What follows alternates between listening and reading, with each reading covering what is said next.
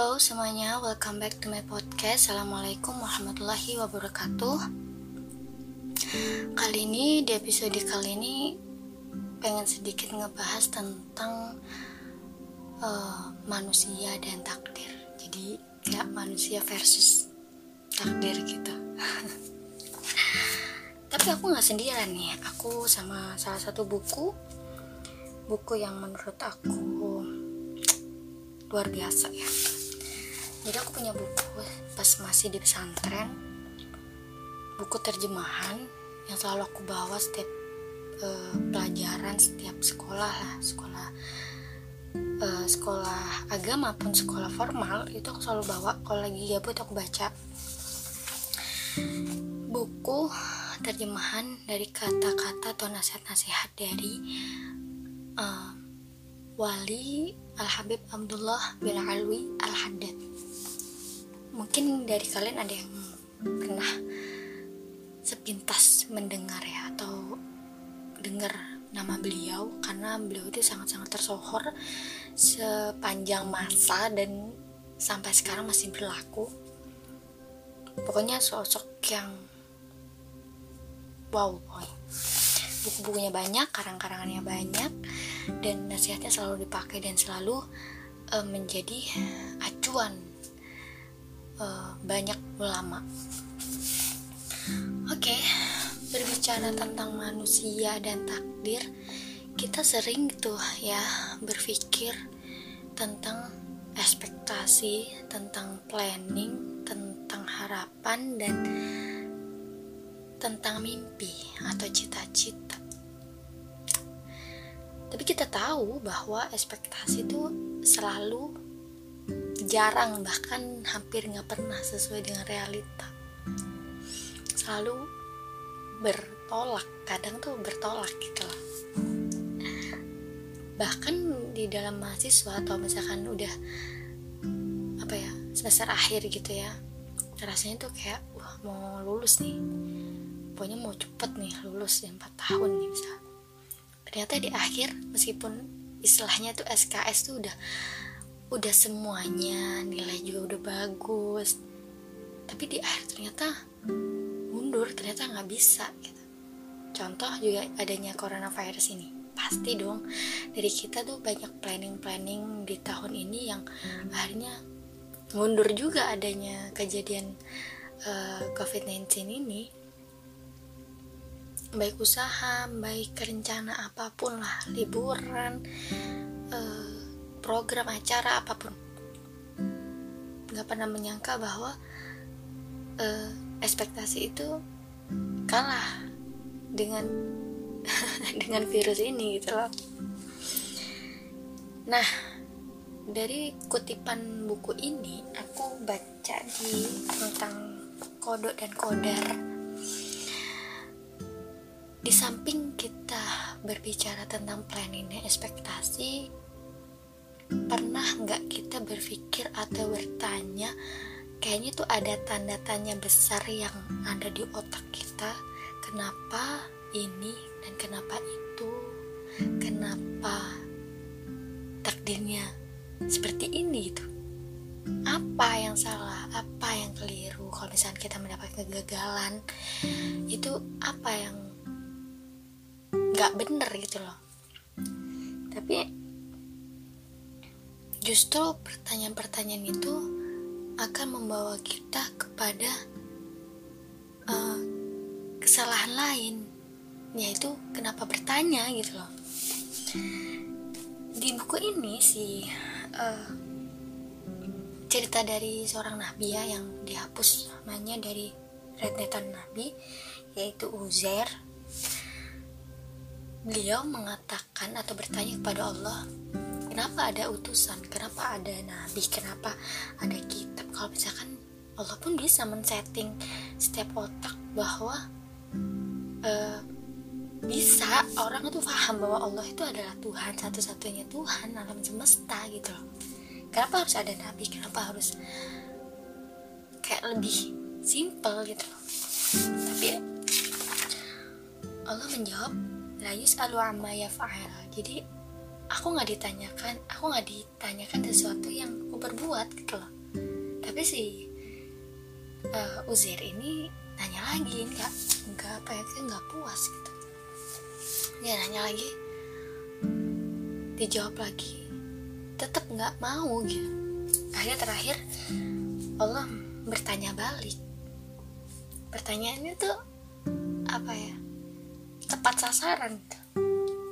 beliau menjawab atau bertanya kepada si Uzer Dapatkah engkau mewadahi sinar matahari di dalam sebuah pundi? Si Uzair menjawab, Gak bisa lah. Terus tanya lagi sama Allah, apakah engkau dapat membawa angin dengan takaran? Dijawab lagi, gak bisa. Sekali lagi tanya sama Allah, hmm, dapatkah engkau membawa cahaya dengan takaran juga atau dengan timbangan kayak berapa ukurannya gitu? dijawab lagi sama Uzair nggak bisa. Ya udah gitu kata Allah demikianlah engkau tidak dapat melakukan hal-hal yang kutanyakan. Sungguh aku tidak ditanya tentang apa yang kuperbuat gitu. Akhirnya Allah menghukum nih. Menghukum dengan pertanyaan itu. Kesalahan kan nih dengan menghapus namamu dari daftar para nabi namamu tidak akan disebut lagi dalam jajaran mereka seperti itu. Jadi kadang kita berpikir mempertanyakan suatu kejadian yang sebenarnya kita pun nggak tahu jawabannya. Bukan takaran kita gitu. Tapi beliau juga bilang mengatakan bahwa uh, hakikat manusia atau tabiat manusia itu nggak mau sakit nggak mau sedih ya kan gak mau susah. Maunya tuh ya bahagia sehat selamat banyak rezeki. Terus apa ya sejahtera. Ya kan gak ada manusia yang pengen susah atau uh, apa ya gak bahagia gitu kan.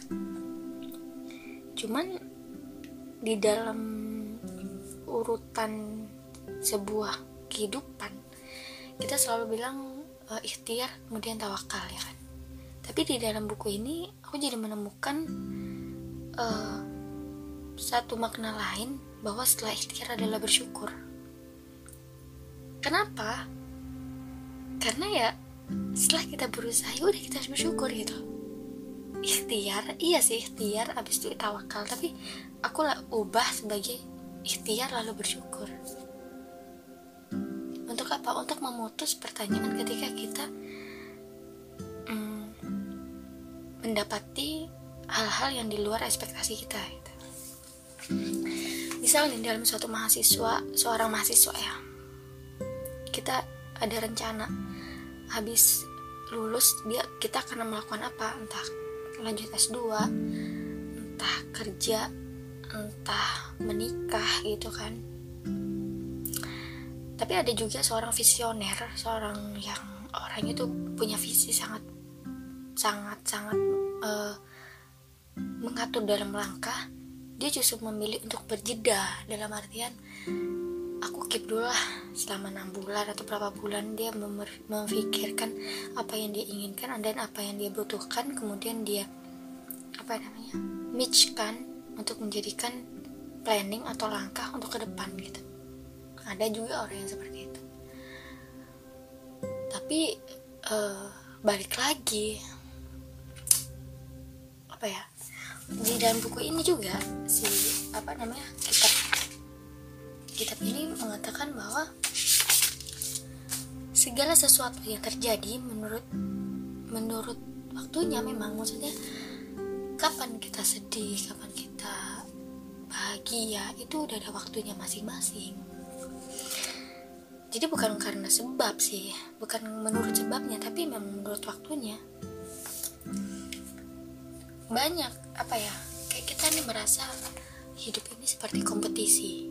Siapa yang lebih cepat dan siapa yang lebih lambat. Siapa yang nanti dan siapa yang sekarang gitu. Kayak dalam suatu hubungan misalnya. Orang ada yang menikahnya lebih cepat dari si B gitu. Atau mungkin orang yang lebih cepat mendapat pekerjaan daripada kita. Atau orang yang lebih mendapatkan sukses lebih muda gitu kayak ada uh, entrepreneur muda dan dia dalam umur berapa tahun dia udah mendapatkan banyak hal. Lantas kita sering berpikir apakah hidup ini adalah kompetisi? Apakah hidup ini adalah apa ya namanya sebuah medan perlombaan gitu. Tapi balik lagi uh, sebenarnya ya manusia itu hanya menjalani sesuai waktunya gitu.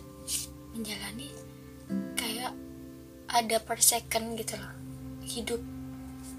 Kita akan pasti kita akan sedih kita pasti akan melakukan mengalami kegagalan kita pasti mengalami penolakan. Tapi waktu-waktunya kita nggak pernah tahu gitu. Itu semua terjadi dengan yang udah ditentukan. Cuman kadang kita berpikir kita bertanya kenapa ada usaha kalau masuk ujungnya kayak gitu? Kenapa ada planning? Kenapa harus ada impian? Kenapa harus ada cita-cita? Wajar ya kalau aku menurut menurut aku sih manusiawi sih kalau orang berpikiran seperti itu. Apalagi seorang yang visioner atau yang rasanya ini ke depannya nih bakal bagus nih. Kayak misalkan dari seorang mahasiswa yang umur apa ya bukan umur kayak empat tahun udah lulus gitu.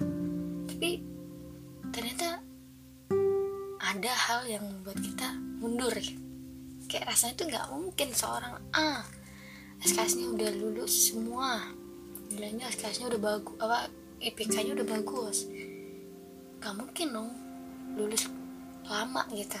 Tapi ada fase di mana dia harus melakukan itu dan gak ada pilihan lain. Ya because this is life it's not the event.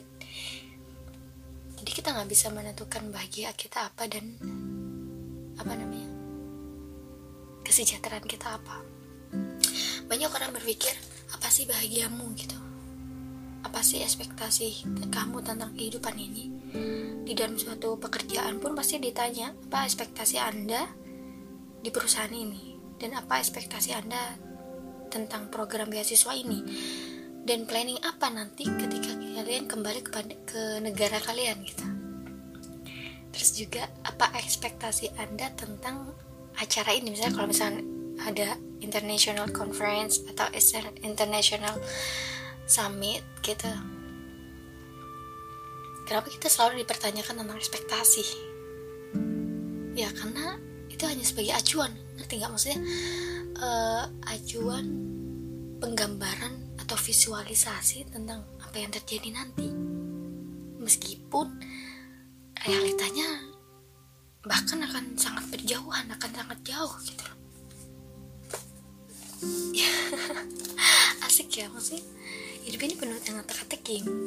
Kalau misalnya orang ditanya apa sih bahagiamu? itu ya seseorang kan menjawab ketika aku udah bisa membahagiakan orang tua. Atau misalkan ketika kita mendapatkan sosok orang yang kita cintai kemudian tua sama-sama dan menjalani kehidupan yang sakinah mawadah warohmah gitu. Atau misalkan bahagia itu ketika kita punya uang banyak kayak raya punya banyak perusahaan perusahaan terus me, apa ya, menciptakan lapangan pekerjaan. Atau justru bahagianya dia tuh ya hidup sederhana dan ya menjalani hidup sebagaimana hidup gitu. Orang punya letak bahagia masing-masing. Kalau ditanya aku pun mungkin yang aku ekspektasikan sekarang ya dengan pembelajaran-pembelajaran kehidupan yang ada ada perubahan-perubahan tentang kehidupan atau ekspektasi di masa depan yaitu ya aku nggak tahu ya di luar sana bagaimana ekspektasi mereka tentang aku atau ekspektasi apa yang mereka letakkan bagaimana aku nanti. Tapi yang pasti ekspektasi untuk diri aku sendiri ya tuh just be a normal human like um, cuman menghidupi diri aku gitu. Kayak hidup sebagaimana orang. Ya menikah ya menjalani kehidupan ya apa mendidik anak dan menjadi seorang pendamping gitu. Sesimpel itu sih. Saya ya normal aja gitu nah kenapa aku mengambil ekspektasi yang kok flat banget sih? Kok kayaknya normal-normal aja kayak standar gitu. Ya karena kembali lagi dengan bahwa ekspektasi itu apa ya nggak sel nggak selalu muluk-muluk.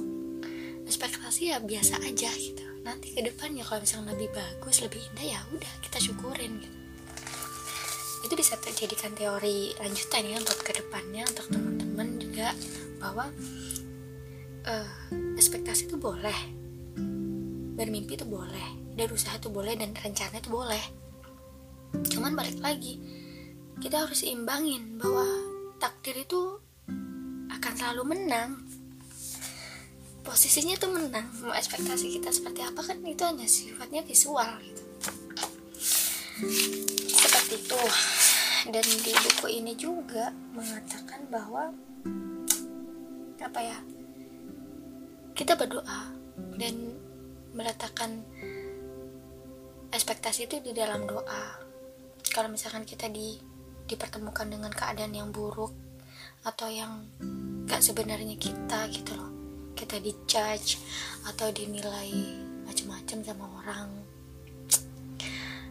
ya udah kita balikin ke yang di atas kita banyakin di uh, perbaiki diri kita banyakin baca Quran dan beramal baik. Ya kita menjauh aja maksudnya terkadang apa ya kita menemukan jalan atau di dalam hutan aja. Di dalam hutan ini di luar di luar tentang takdir yang berespektasi ya tapi lebih ke takdir dan menjalani kehidupan yang mungkin akan mendekati takdir itu maksudnya sejalan sama takdir. Seperti kita di hutan nih misalnya. Kita nggak tahu jalan nih nggak ada kompas nggak ada apa. Tapi kan kita hanya butuh untuk menjauh. Dalam artian menjauh dari tanah yaitu naik ke dalam, ke atas pohon. Jadi kita ngeliat dari kejauhan. Mana sih jalan keluar ini? Mana sih uh, garis finishnya tuh di mana benderanya tuh di mana? Gitu. Terkadang kita perlu untuk menjauh untuk melihat uh, apa yang baik gitu. Terkadang kita seperti itu. Jadi ekspektasi kalau menurut aku tips untuk me, me, apa ya mengolah ekspektasi adalah ketika kita melakukan planning atau apa ya bercita-cita dalam suatu hal letakkan dua hal yaitu hal yang terburuk dan hal yang terindah. Berhasil atau gagal. Win atau fail dan kita letakkan ekspektasi itu di posisi yang lebih mendekat kepada gagal gitu. Hal-hal yang terburuk nah setelah itu baru kita berusaha kemudian bersyukur. Berusaha dan bersyukur. Bukan uh, berusaha dan tawakal ya karena tawakal pun kayaknya masih ada bumbu-bumbu harapan segala macam. Tapi kita udah uh, apa ya berpasrah itu kita masukkan dalam uh, secangkir rasa syukur.